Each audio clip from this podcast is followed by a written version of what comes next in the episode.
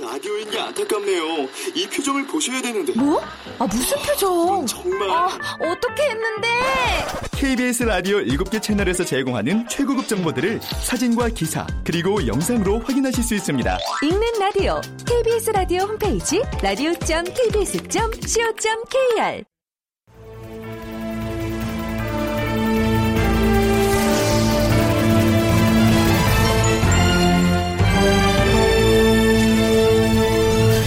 다큐멘터리 역사를 찾아서.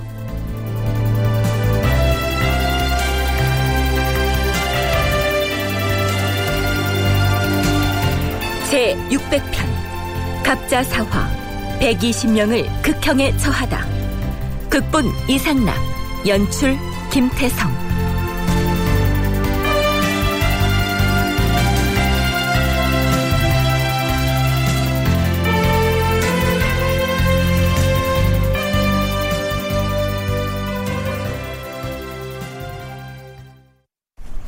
여러분 안녕하십니까? 역사를 찾아서의 김석환입니다. 서기로는 1504년에 해당하는 연산 10년 3월과 4월 그리고 윤 4월 이렇게 석 달 동안은 조선의 살인들에게 가장 참혹한 시기였습니다. 연산군은 성종에 의해서 폐위됐던 자신의 생모 윤 씨를 25년 만에 다시 왕후의 지위로 복권시키고 나서 이렇게 명합니다. 나의 어머니를 왕비의 자리에서 내쫓을 때 그때 재상들 중에서는 누구누구가 그 의논에 참여하였는지 그리고 어머니가 궁궐에서 쫓겨나갈 때 시위하였던 재상은 누구였는지 서약을 내릴 때 누가 그 어명을 집행하였는지 그 세세한 명단을 승정원 일기와 시정기를 샅샅이 뒤져서 과인에게 아뢰도록 해라. 명을 받은 승정원에서는 성종이 왕비던 윤 씨를 폐했다가 결국 사사하기에 이르기까지 누가 어떻게 관여했는지를 세세히 조사해서 보고했겠죠. 자, 여기에서 잠깐. 폐비 윤 씨에게 사약이 내려지던 성종 13년 8월 16일로 돌아가죠. 그래서 누가 어떤 발언을 하는지 되짚어 보겠습니다. 임금이 모화관에 거둥하여 군대를 사열한 다음 드디어 경복궁에 나아가서 데뷔 전에 문안하고 궁으로 돌아왔다. 의정부 6조의 당상관과 대관을 모두 모이게 하고는 임금이 선정전에 나아가서 말하였다. 패비 윤씨가 흉엄하고 악역한 것은 이루다 말로 할 수가 없다. 당초에 마땅히 죄를 줘야 했으나 우선 참으면서 개과천선하기를 기다렸던 것이다. 그의 죄악이 매우 커진 뒤에야 왕비의 자리에서 패하여 서인으로 삼았지만은 그래도 차마 법대로 처리하지는 아니하였다. 이제 원자가 점차 장성하는데 사람들의 마음이 이처럼 안정되지 아니하니 오늘날에 있어서는 비록 염려할 것이 없다고 하지만 후일의 근심을 어찌다 말할 수 있겠는가? 경들이 각기 사직을 위하는 계책을 진술하라. 그러자 정창손이 말하였다. 그냥 두면 후일에 반드시 세력이 커져서 근심할 일이 있을 터이니 미리 예방하여 도모하지 않을 수 없사옵니다. 한명회도 말하였다. 신이 항상 정창손과 함께 앉았을 때에는 일찍이 이 일을 말하지 아니한 적이 없사옵니다. 그러나 정찬손 등은 원자가 있으니 신중히 해야 한다고 아뢰었다. 과인이 지금 만일 큰 계책을 정하지 아니하면 장차 원자가 어떻게 되겠는가? 후일 종묘와 사직이 기울어지고 위태한 지경에 이르면 그 죄는 나에게 있을 것이다. 심회와 윤필상이 말하기를 마땅히 대의로서 결단을 내려서 일찍이 큰 계책을 정해야 한다라고 하였고 이파도 또한 이렇게 말했다. 전하, 대저 임금의 신첩으로서 독약을 가지고 후궁들을 제거하려 하고 또한 어린 임금을 내세워서 자기 마음대로 전행하려고 한 패비의 죄는 하늘과 땅 사이에 용납할 수가 없사옵니다. 옛날 한나라 무제의 구익 부인은 사실은 죄가 없었사옵니다. 그러나 한무제가 그를 죽인 것은 만세를 위하는 큰 계책에서였사옵니다.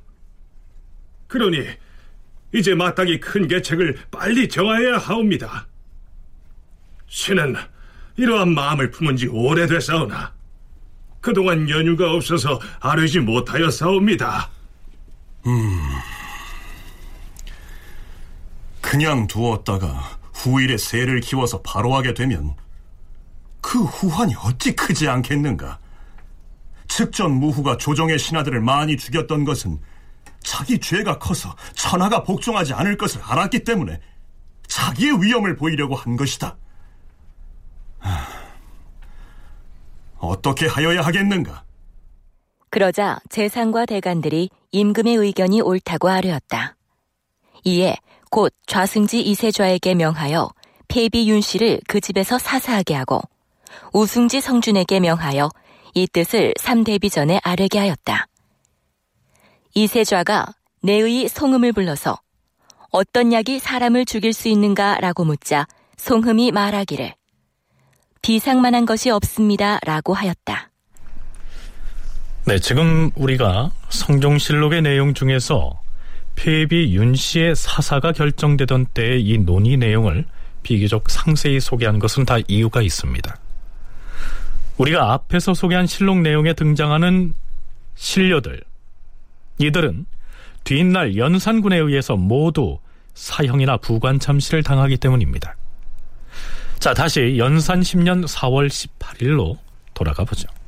과인의 모후를 배비하여 사사할 때 이파라는 자는 한무제까지 인용을 해가면서 찬성을 했으니 그 죄는 반란을 일으킨 난신과 다름이 없도다. 그는 이미 죽었으니 무덤을 패고 관을 쪼개서 시체를 토막토막 철단하고 그의 가산을 정몰하며 그 자손을 금고하여야 할 것이다. 또한 착오로 신하로서 군주를 섬길 때는 죽든 살든 한 가지 절개를 가져야 하는 것인데 윤필상은 성종 때에는 그렇게 의논하고 지금은 또 태도를 바꾸어서 과인에게 순종하니 그 죄를 논하지 아니할 수 없다.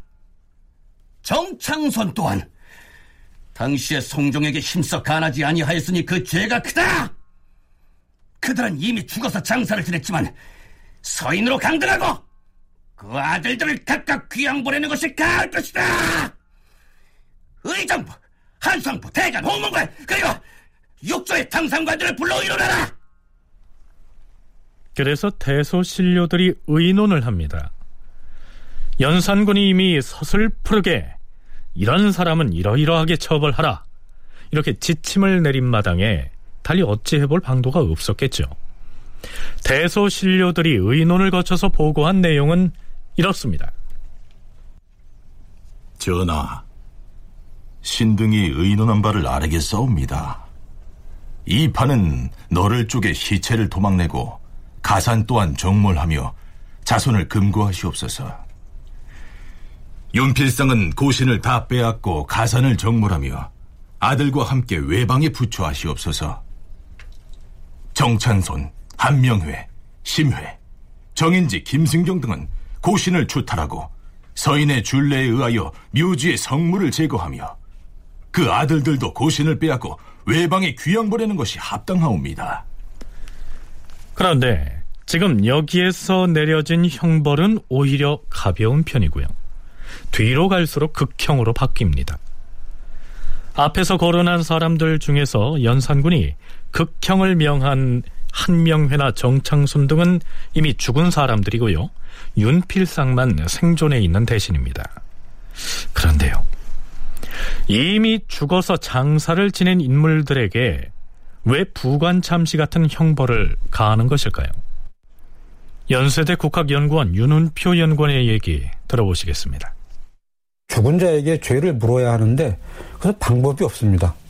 설사 그 죄가 있다고 하더라도 신문에서 자백을 받아야 되는데 죽었기 때문에 그렇게 할 수가 없었습니다.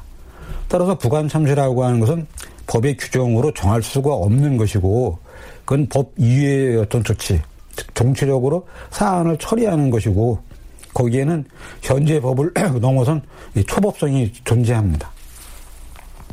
그런데 이 부관 참시를 당한 사람들을 쭉 살펴보면 그 성종 때 윤 씨의 어떤 폐위가 이루어지던 시기에 중심적인 역할을 하던 관료들입니다. 그들에 대해 연산군은 정치적인 책임을 묻고 있는 것이죠. 임금을 잘못 보필해서 그런 사건이 발생했다. 따라서 너희들이 그 모든 어떤 죄를 다 예, 감당해야 된다. 여기는 다소 억지가 그 개입되어 있는데 앞에서 거론했던 인물들 중에서 이 당시에 생존해 있던 윤필상은 일단 유배형에 처한 것으로 나옵니다만 나중에는 결국 처형되지요. 그렇게 보면 이미 죽은 성종 때의 대신들인 한명의 정창손, 이파 등을 부관 참시한 것은 연산군의 어떤 의도가 담긴 것으로 봐야 할 것입니다. 만약 그들을 부관 참시하지 않으면 현재 남아있는 사람들을 그 제거할 명분이 없어져야 되는 거죠.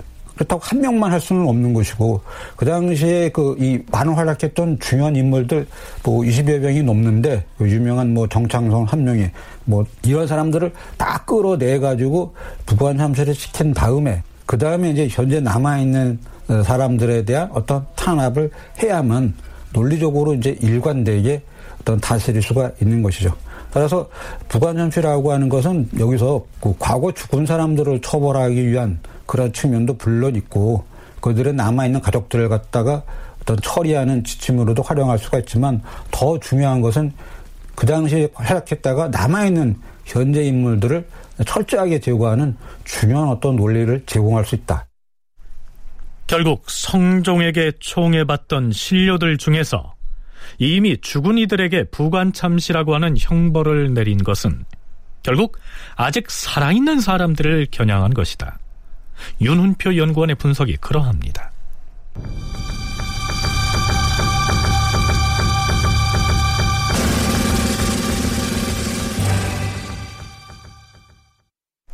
그런데요, 우리가 이미 살펴봤듯이 애당초 이세좌 사건은 연회석상에서 임금이 하사한 술을 쏟았다는 아주 지극히 사소한 일을 빌미 삼아서 임금을 능멸한 능상으로 몰아서 문제를 삼았고요.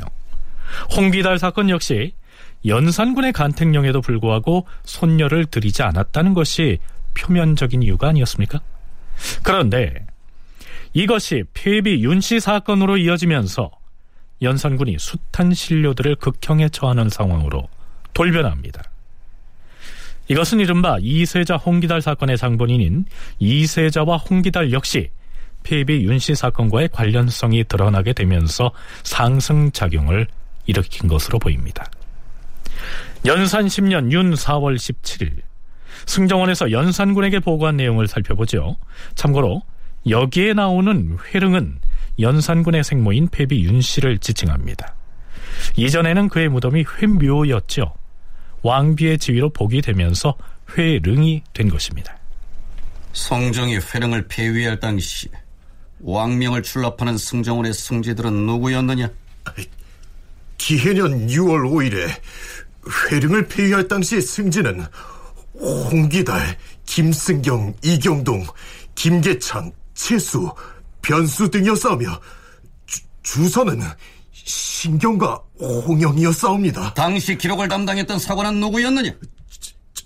최진과 이세영이었사오며 대비가 내린 어문 글을 한문으로 번역한 자는 채수, 이창신, 그리고 정성근이었사옵니다. 예민년 8월 16세 날 회릉에게 사약을 내릴 때 승진은 또 누구누구였느냐? 노공필, 이세자, 성준, 김세적, 강자평, 권건 등이었사오며 그 당시 어명을 전했던 주선은 이승건과 권주였사옵니다. 그리고 사관은 신복의학 홍계원이었사오며 어문을 고쳐 읽은 이는 내가 안중경며 어문을 풀어보인 것은 강자평이었사옵니다. 알겠느니라. 의정부 정승 등은 이자들의 죄를 의논하여 알아야라. 이때 승정원에서 연산군에게 보고한 내용 중에 홍귀달과 이세자의 이름이 등장합니다.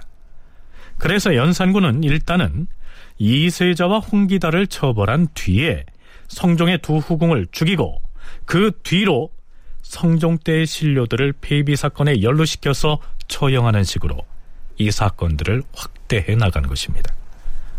그것도 윗사람을 능멸했다는 능상이라고 하는 애매한 죄목을 더 씌워서 말이죠. 원창의 연구원의 얘기입니다.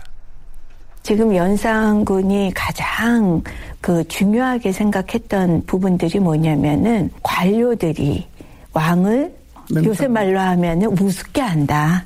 어, 내 말을 좀 아주 최고로 듣고 정성들을 귀 기울여 듣고 실행에 옮겼으면 되게 좋겠는데 말끝마다 안 된다. 이건 이렇게 해라 저렇게 해라 하는 이런 어떤 부분들이 연산군은 그 귀를 바로잡아야 된다고 생각을 했는데 실록에는 그게 지금 능상 윗사람을 능멸한다라는 그런 표현으로 나오고 있거든요. 근데 지금 요거는 그런 그 부분하고 그리고 폐비 윤씨 사건이 두 개가 교묘하게 시기적으로 맞물리면서 일어났습니다. 그래서 연산군은 정창선, 한명회 등을 종묘의 배향에서도 내치게 하는 한편 이미 귀양가 있는 사람들 역시 유배 상태로 그냥 두지 않고 처형하기도 합니다. 근자에 간사한 무리가 여러 번 임금을 능멸하는 말을 해왔다. 이 능상의 죄는 범하는 대로 통렬히 징계해서 그 풍속을 고치려고 하는데 아직도 없어지지 않았다. 지연, 이옥을, 미장수 등은 지 스스로 중환죄를 범하고 먼 지방으로 귀양 갔는데 이것을 더 뻔하게 여겼다! 역시 없이 불경한 말을 하였으니 의당 중환법으로 처벌하여 그 죄를 바로잡아야 한다! 이들을 능지처사하고 가산을 정물하며 그들이 살던 광주와 고향 두 고을을 혁파할 것이야! 이런 일벌백계를 위함이니 그리할라 그리고 또 하나! 과인이 청창성과 한 명의 등의 종묘 배양을 내치는 일에 대하여 의논하여 아래라고 하였는데도 아직 아르지 않고 있으니 이는 매우 그릇된 처사야! 애당초 한명회와 정창소를 쥐주도록 의논했던 재산과 재간 그리고 홍문과 관원 등을 모두 잡아다 공문하라! 한편 경상도 인동으로 귀양가 있던 전 좌의정 이국규는 어떻게 됐을까요? 연산 10년 윤 4월 18일치 기사에 의하면 이국규는 이렇게 최후를 마친 것으로 되어 있습니다.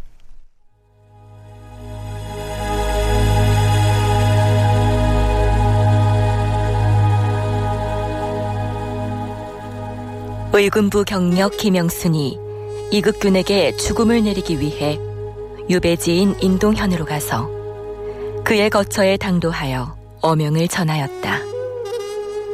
이극균이 꿇어앉자 교제 읽기를 마치고는 김영순에게 말하였다.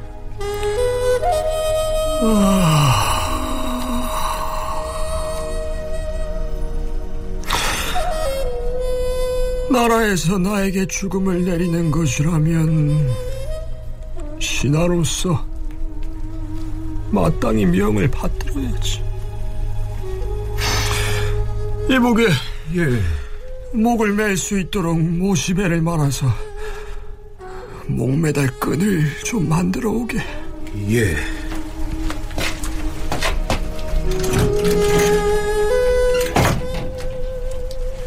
이극규는 곧 일어나 안으로 들어가서 모시폭으로 목을 메고 사람을 시켜서 벽을 뚫고는 밖에서 그 끈을 잡아당기게 하였다.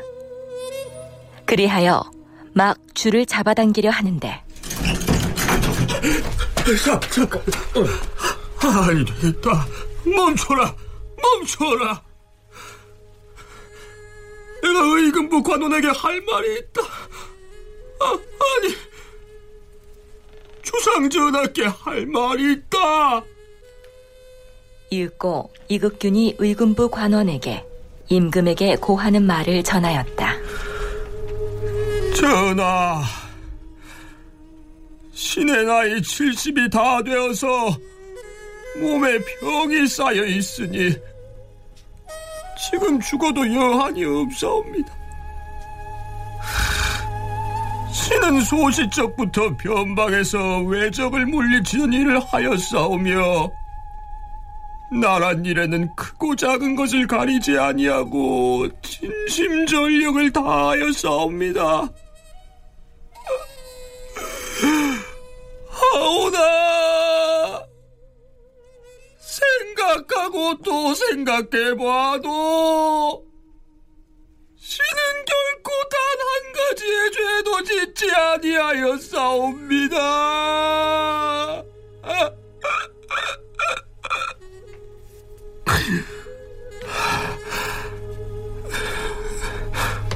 의금부 관원은 나의 이 말을 반드시 주상께 전달해 주게. 자, 그럼 나는 저쪽으로 다시 가서 옥을 줄에 걸 테이니 세게 잡아당기도록 하라.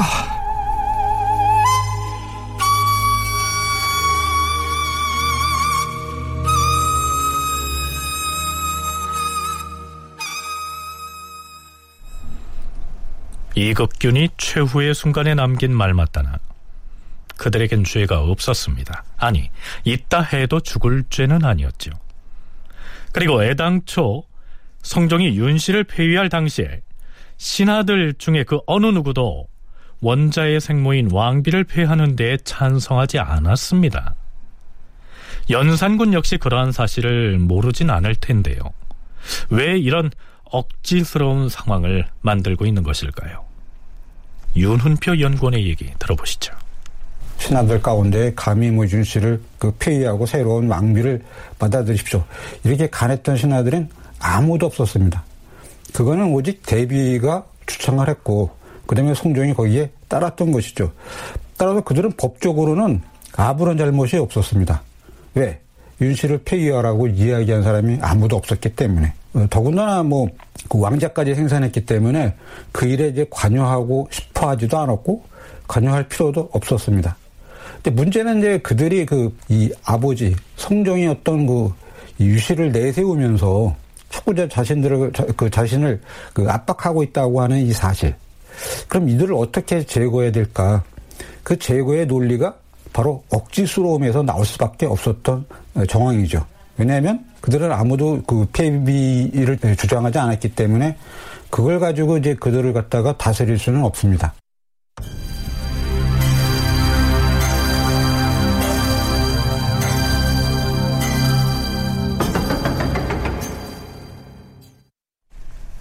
네, 앞에서 연산군이 정창손과 한명회 등 성종대의 대신들을 부관 참시하면서 살아있는 윤필상은 유배형에 처했다는 대목을 언급했습니다.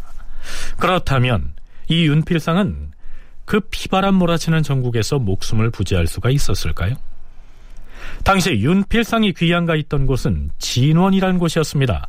지금의 전라남도 장성입니다. 의군부 낭청 전양필이 윤필상을 진원에서 사사하고 돌아와서 임금에게 아뢰었다. 신이 윤필상을 불러 주상 전하께서 내리신 전지를 선포하자 윤필상이 읽기를 마치고는 그래. 윤필상이 과인의 전지를 읽고 뭘 하더냐? 윤필상이 한숨을 내쉬고는 이미 이렇게 될 것을 알았다 라고 말하였사옵니다 그래? 그리고 어떻게 죽었느냐? 목을 맸느냐? 그, 그것이 아니었고 부리던 종을 불러서 주머니 속에 넣고 있던 비상가루를 꺼내어 술에 타서 두 번 절을 하고 마셨사옵니다. 그러다 한참이 지나도 효과가 없으므로 곧 명주 이불 한 폭을 가져다가 제, 제 손으로 목을 메어 죽었사옵니다. 이 윤필상은 어떤 인물이었을까요? 연산군 일기를 쓴 사관은 그를 조금 부정적으로 기술하고 있습니다. 윤필상은 파평 윤씨인데 총명하고 기민하여 일에 능하였다. 젊어서는 가난했는데 과거에 급제하고는 세조에게 선택되어서 승지가 되었으며 세조의 총애를 받았다.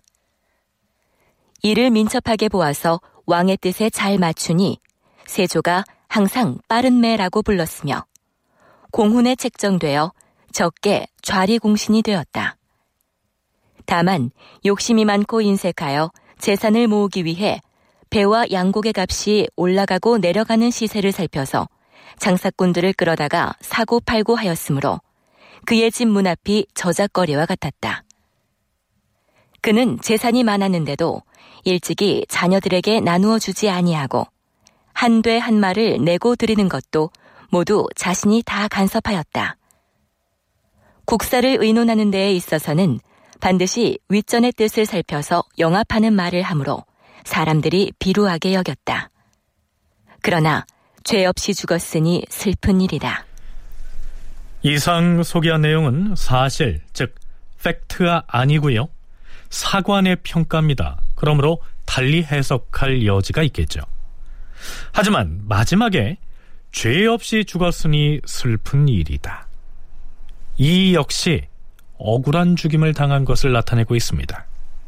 그 세조대에 많은 업적을 낸 그런 인물입니다. 사실은 어, 세종 때 생원시 합격하고 문종이 즉위했을 때 문과에 합격하고 진짜 활발하게 일할 수 있었던 그런 당상관직에 오른 거는 세조 때였습니다. 그래서 이 시에 난 진압해가지고 적개 공신에 1등 적개 공신으로 해서 뭐 토지라든지 노비라든지 이런 것도 많이 받았고요. 그리고 여진족 정벌에도 힘을 쏟았고요. 그래서 성종 때 이미 이제 대신이었고 연산군 즉위했을 때 이미 어, 대신에 즉위에 있었고 그리고 이 대신들은 국왕이랑 협력해서 정사를 펼쳐 나가는 사람들입니다. 그러니까 국왕이랑 반대 입장에 서는 사람들이 아니에요. 원창의 연구원 역시 사관의 사평처럼 윤필상은 국왕과 협력 관계를 유지해 왔고 연산군과 반대 입장에 선 사람이 아니었다고 말하고 있습니다. 그렇다면 그는 왜 죽어야 했을까요? 그 무오사 이후에 연산군이 굉장히 왕권을 자의적으로 행사하니까 대신들조차도 이제 저 왕을 그냥 놔둘 수는 없다. 왕에게 여러 가지 간언을 하게 되는 거죠. 그래서 그런 간언을 자꾸 이제 하게 되니까 조금씩 조금씩 이게 간극이 생기게 되는 거고 나중에 이제 연산군 어 10년 이를 갑자사와 직전에는 연산군이 뭐라고 표현했냐면 대신들하고 대관들이 짜고 붕당을 만들어서 나를 공격한다. 라고 생각했기 때문에 그때는 이제는 왕에게 간언하는 사람들만 능상이 아니라 대신들도 너희들도 그 사람들이나 다를 바가 없다 라고 해서 모든 신료들을 이제 연산군이 적으로 돌리는 그런 상황에서 윤필상이 이제 죽음으로까지 갈 수밖에 없었던. 그러니까 무오사와 이후에 대간이 위축돼서 감히 임금에게 직언을 할 엄두를 내지 못하게 됐을 때 윤필상을 비롯한 대신들이 나서서 연산군에게 사치하지 말고 절용을 하라는 등의 간언을 했는데요. 연산군은 바로 그것을 능상이다. 이렇게 간주한 것이죠. 대간과 대신들이 아예 붕당을 지어서 임금을 능멸하고 있다고 질타를 한 것입니다. 대저, 오늘날의 대간은 재상에겐 그 위세가 두려워서 말을 하지 못하고 힘없는 사람만 탄핵을 한다. 대간만이 그런 것이 아니고 대신도 마찬가지야. 대간과 재상이 서로 붕당을 지어서 군주를 고립시키는데 이를 근절하지 않으면 왕업이 어떻게 되겠는가? 아! 결국 이겨지고 말 것이다. 이때 이미 연산군은 윤필상을 비롯한 대신들을 대간과 마찬가지로 쳐내야 할 적으로 몰아가고 있었던 것입니다. 다만 윤은표 연구원은 연산군이 결국 윤필상을 죽일 수밖에 없었던 배경을 이렇게도 설명합니다. 윤필상은 아주 성종의 측근 중의 측근입니다. 그래서 성종의 측근 중의 측근인 윤필상을 빼놓고 다른 사람들을 갖다가 제거한다라고 하는 것은 명분, 명복, 명분이 없어지게 되는 거죠. 그러니까 윤필상을 대표적으로 아주 혹독하게 처벌함으로써 그 나머지 어떤 신하들을 갖다가 처벌할 수 있는 명분이 이제 그 생기고 또 부각되고 더 중요한 건 뭐냐면 그 성종의 측근 중에 측근이기 때문에 그와 관련된 사람이 굉장히 많이 있습니다. 아마 이 당시 어떤 그 이 고관 대작으로서 윤필상과 연결되지 않는 사람은 없는 거죠. 따라서 이걸 아주 최고의 대역죄인으로 만들므로써 연좌를 할 수가 있는 거죠. 이들도 다 윤필상이랑 관계됐기 때문에 너희들도 그 이런 아주 혹독한 형벌을 받는 것이 마땅하다 하는 논리를 내세울 수가 있는 겁니다. 윤필상은 임금의 명을 받들어서 스스로 목을 매서 죽음을 받아들이게 됩니다. 그렇다면 연산군의 윤필상에 대한 단죄는 이제 끝이 난 것일까요? 아니었습니다. 이듬해인 연산 11년 3월에는 그의 시신이 무덤에서 파헤쳐져서 또 한번 참혹한 형벌에 처해집니다. 자, 이 부분은 뒤에서 다시 언급하기로 하겠습니다.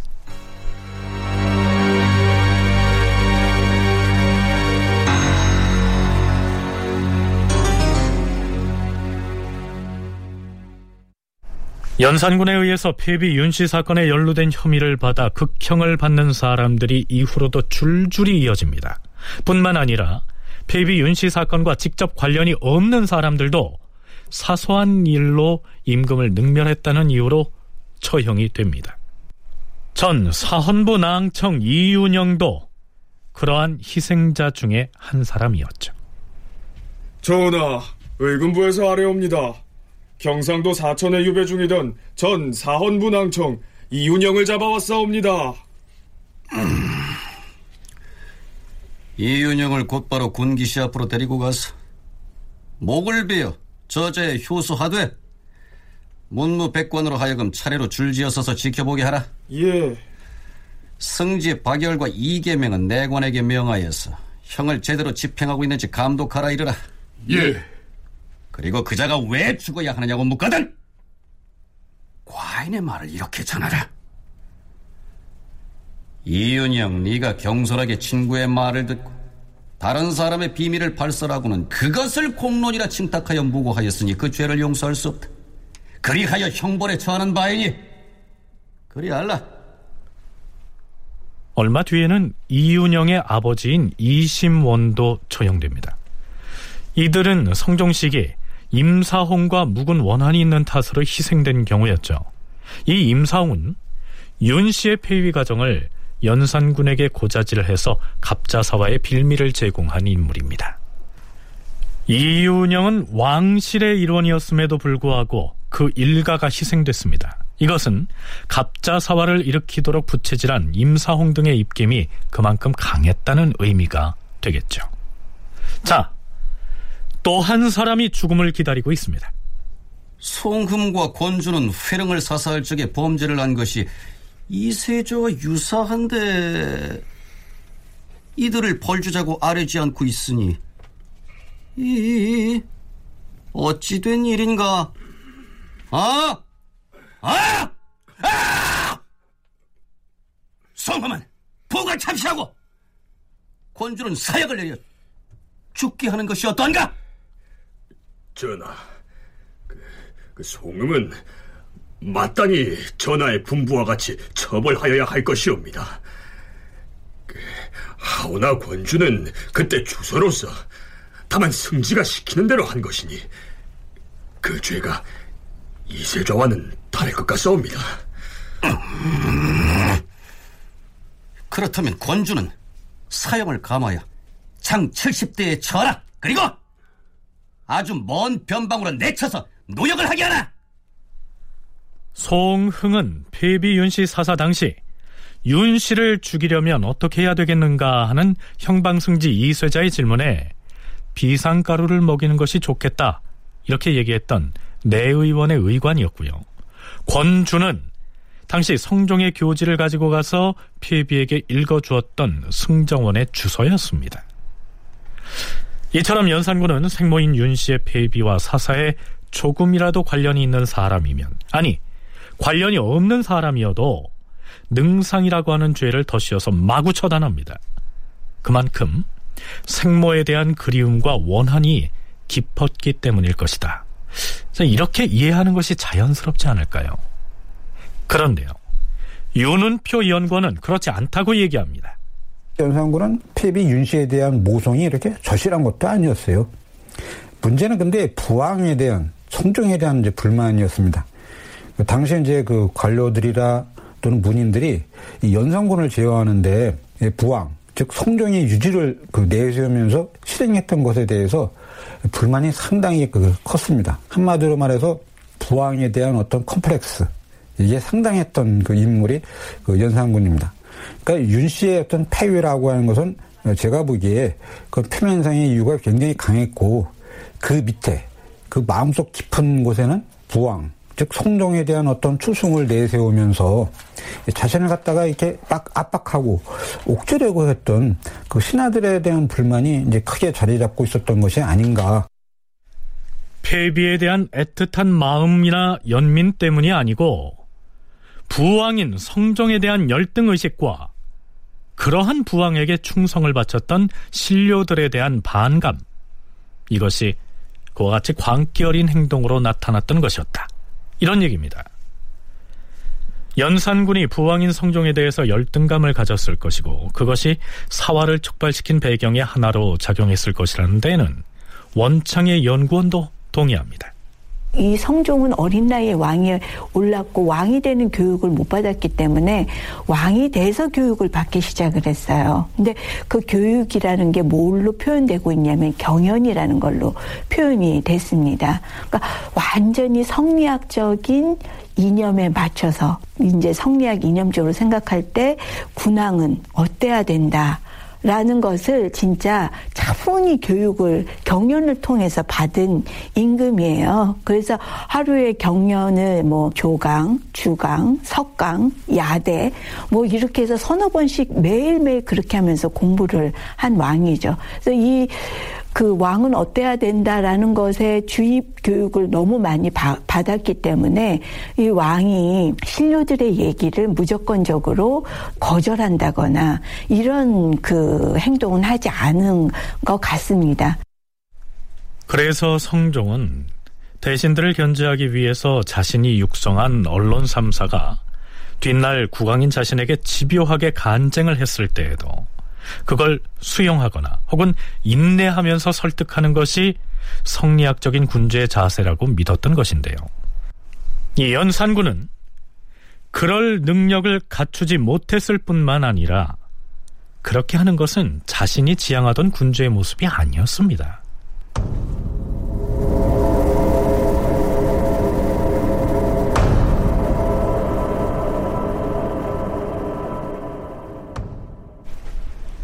갑자 사화의 과정에서 연산군의 잔악한 면모가 드러나는 대목은 무수한 사람들을 잔인하게 처형하거나 혹은 이미 사망해서 무덤 속에 있는 시신을 갖가지 방법으로 훼손해서 죽은 이에게 참혹한 모욕을 안겨주는 모습에서 아주 적나라하게 드러납니다. 대역 죄인을 편하게 잠들게 하는 것은 불가하다. 무덤을 파헤쳐라! 예.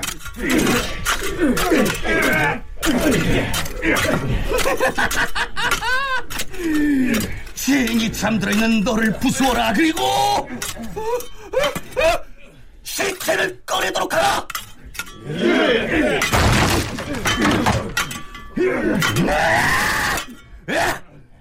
반역자의 죽음을 꺼냈으면 가루가 되도록 마구 부수어라!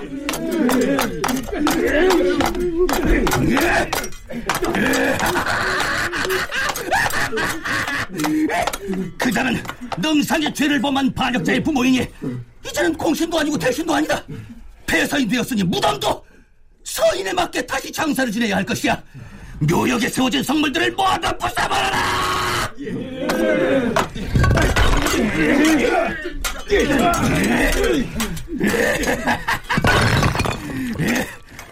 반역자가 살았던 집을 그대로 두면 그 자리에서 또 다른 반역자가 나타날 것이다 하니!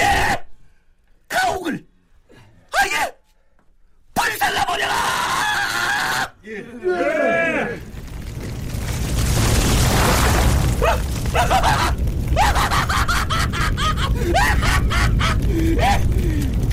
돗자리를 마구파에 치고 물, 물, 물을 끌어들여서 못으로 만들어버려라!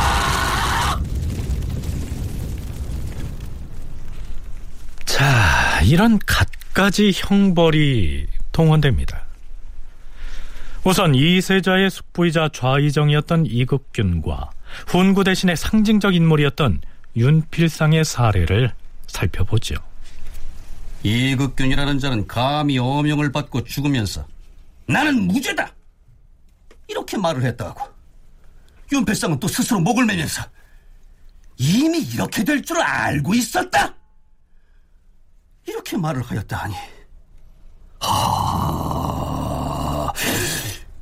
이것이 대체 무엇을 뜻하는 것인가? 성이라서 하는 말이 아닌가?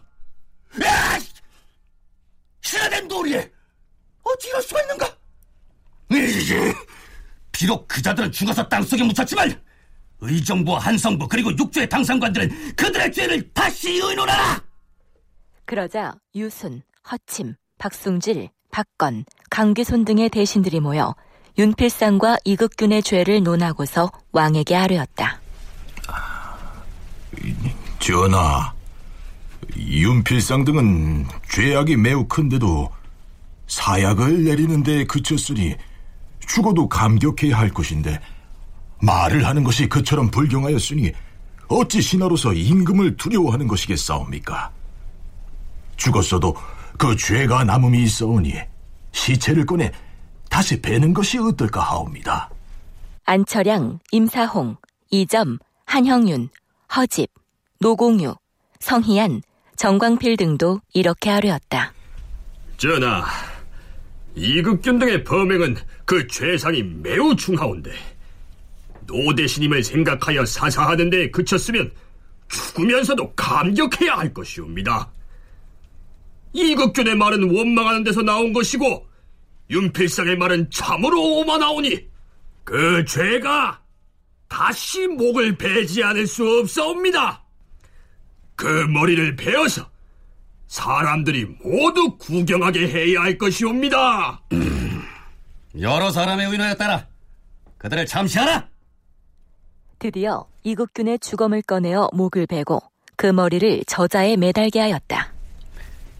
이극균의 머리를 저자에 매달았다가 사흘 뒤에는 사방팔방으로 방향을 바꾸어서 매달도록 하라. 그러나 연산군은 그것만으론 모자라다 싶었던지 또 이렇게 명하죠.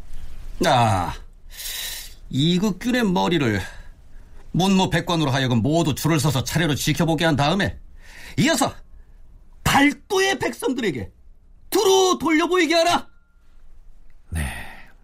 자, 그렇다면 윤필상의 경우는 어떠했을까요? 의군부의 낭청이 윤필상의 시체를 능지하고 와서 복명했는데요. 연산군은 이렇게 교지를 내립니다. 윤필상의 머리를 저자에 매달되 돌아가신 대행 대비에 발인을 할 땐 잠시 치웠다가 발인한 후에 다시 매달아서 문무 백관에게 보이게 하라. 자, 그런데요. 여기서 그친 게 아니었습니다. 다음 해인 연산 11년 3월 24일의 기사는 이렇습니다. 의군부 낭청이 어명을 받들어 윤필상의 뼈를 태운 죄를 가지고 승정원 문 밖에 가서 아뢰니 왕이 전교하였다. 임금을 없인 여기어서 능상의 죄를 범한 자는 천지간에 용납될 수 없는 것이다. 땅에 묻어버리자 하니 땅에서는 나무가 나고 그 뿌리에서 다시 줄기가 나고 그 줄기에서 가지와 잎이 나는 것이 솔리가 아니던가? 어찌 패역한 사람으로 인하여 땅을 더럽힐 수 있을 것인가? 마땅히 들판에 버려서 여우나 설탱이가 먹게 하거나 혹은 물에 가라앉혀서 그 형체가 남지 않게 하여야 한다. 앞으로는 죄인 중에서 이런 폐영무도한 간신들은 뼈를 태운 다음 바다 위에서 바람에 날려버려라! 갑자사화라는 참화의 과정을 기술한 연산군 일기를 훑어보면요. 참형, 효수, 쇠골표풍, 능지전시, 능지효수, 파가저택 등 온갖 형벌의 이름들이 등장합니다. 자, 조금 끔찍한 느낌이 들겠지만 연세대 국학연구원 윤훈표 연구원으로부터 자세한 설명을 좀 들어보죠. 그 처참은 이제 목을 베어 죽이는 이제 형벌, 아주 가장 무서운 형벌이고요. 이 효수는 그 처참한 다음에 즉 목을 베서 죽인 다음에 그의 머리를 장대에 매달아 가지고 그 죄를 그 경계시킨 아주 그러한 이제 그 무서운 형벌인데 한마디로 말해서 죄수의 시체를 공개 정시하는 그런 이제 그 형벌이라고 할 수가 있겠고요. 그다음에 이 쇄골 표풍 이건 아주 정말로 무서운 건데 그 사형에 처한 뒤에 그 사체를 태워가지고 뼈를 부수어서 바람에 그 날리는 것이다. 왜냐하면 너무나 이들은 아주 악당이고 너무나 더러운 인물이기 때문에 이들이 그냥 죽으면 땅을 갖다가 더럽힌다라고 해서 이렇게 아주 먼지로 만들어 버리는 네, 그런 어떤 이, 이 무서운 형벌이고요. 그다음에 능지 그 전시는 대역죄인의 그 머리, 사지, 몸뚱이 등을 여섯 등분으로 나누는 그런 이제 무서운 형벌로 이제 능지 처사의 어떤 그 비슷한 말 이렇게 이제 이야기할 수가 있고요. 능지 효소는 먼저 능지를 한 다음에 그러니까 뭐 팔, 다리, 사지를 절단해 가지고 여섯 등분 한 다음에 그의 그 머리를 갖다가 이제 그 공중에 장대에 매달아 가지고 대중에게 보여주는 그런 정말 무시무시한 형벌이고요. 이 파가저택은 그런 죄인들의 집을 헐어버리고 물을 데워 가지고 못을 만들어 버리는 그래서 아주 깨끗하게 그의 집까지 다 완전히 정화한다. 자, 실로 무시무시하지 않습니까? 지금으로부터 512년 전 이 땅 조선에서 있었던 일입니다.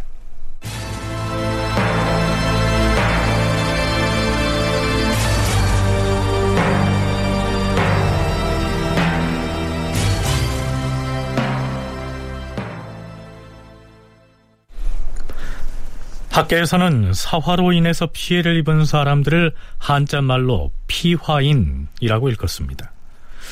우리 프로그램에서는 지금까지 극히 일부의 피화인을 소개했는데요. 그렇다면 이 사화 때 화를 입은 사람은 몇 명이나 될까요? 그것은 대답하기가 어렵습니다.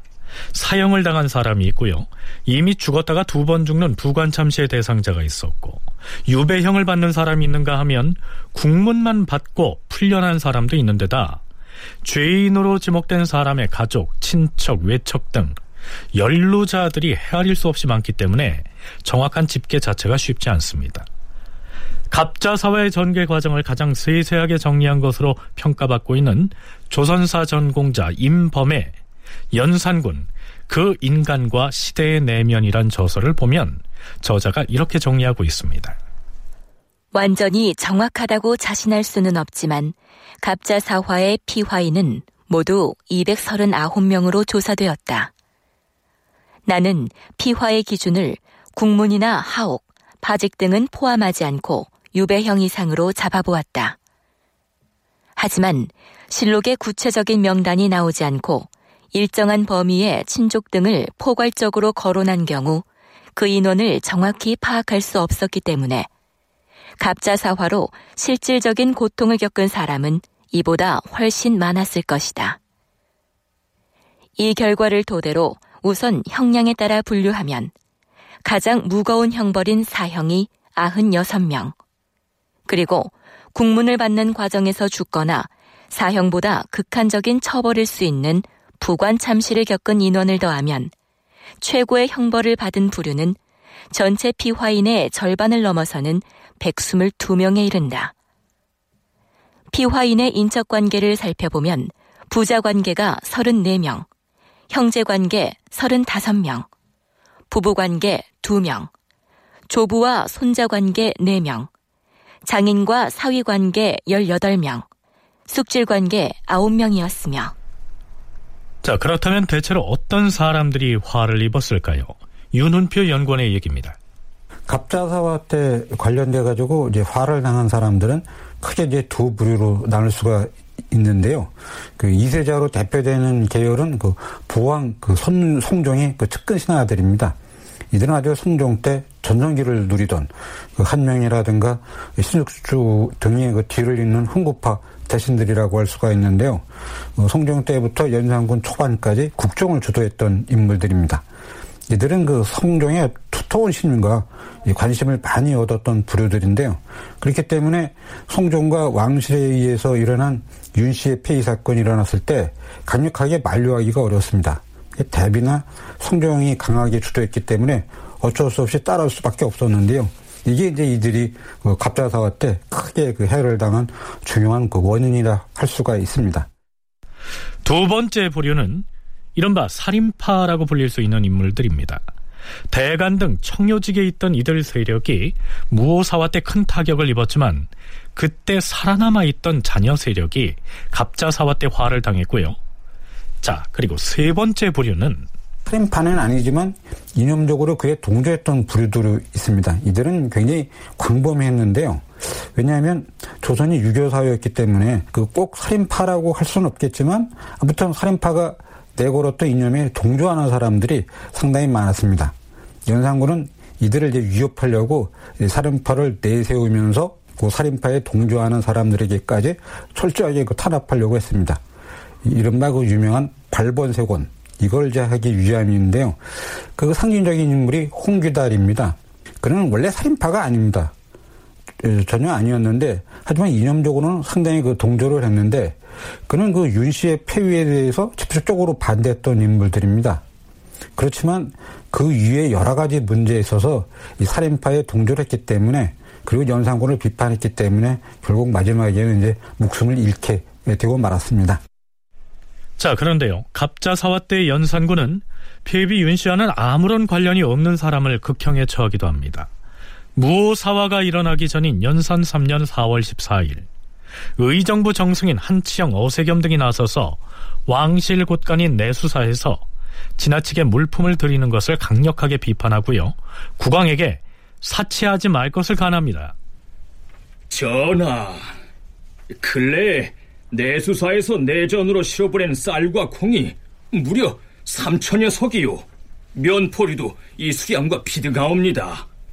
이러다 만일 흉년을 만나게 되면 그 형세를 지탱하기 어려울 것이옵니다.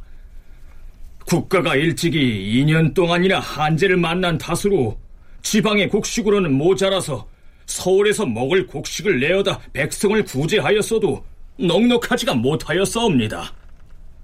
이것은 사소한 일이 아니옵니다.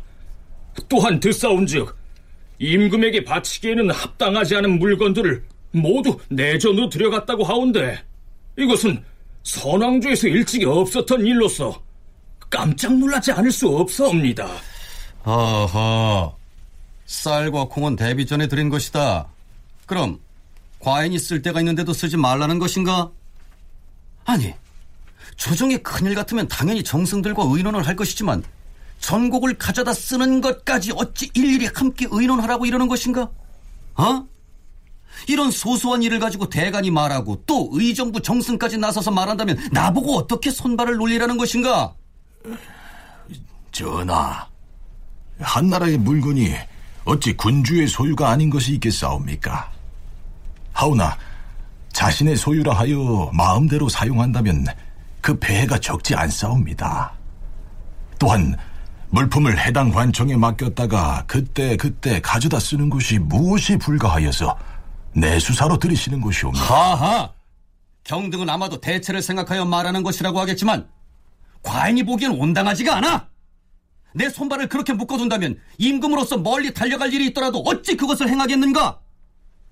자, 이런 일이 있었습니다. 이때가 제위 3년째 되던 해 4월이었으니까 갑자사화가 일어나기 6년 전입니다.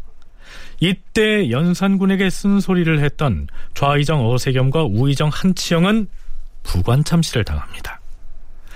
연산군의 비상한 기억력으로 예전의 일을 소급해서 극형을 가한 것이죠. 다큐멘터리 역사를 찾아서 다음 주 이 시간에 계속하겠습니다.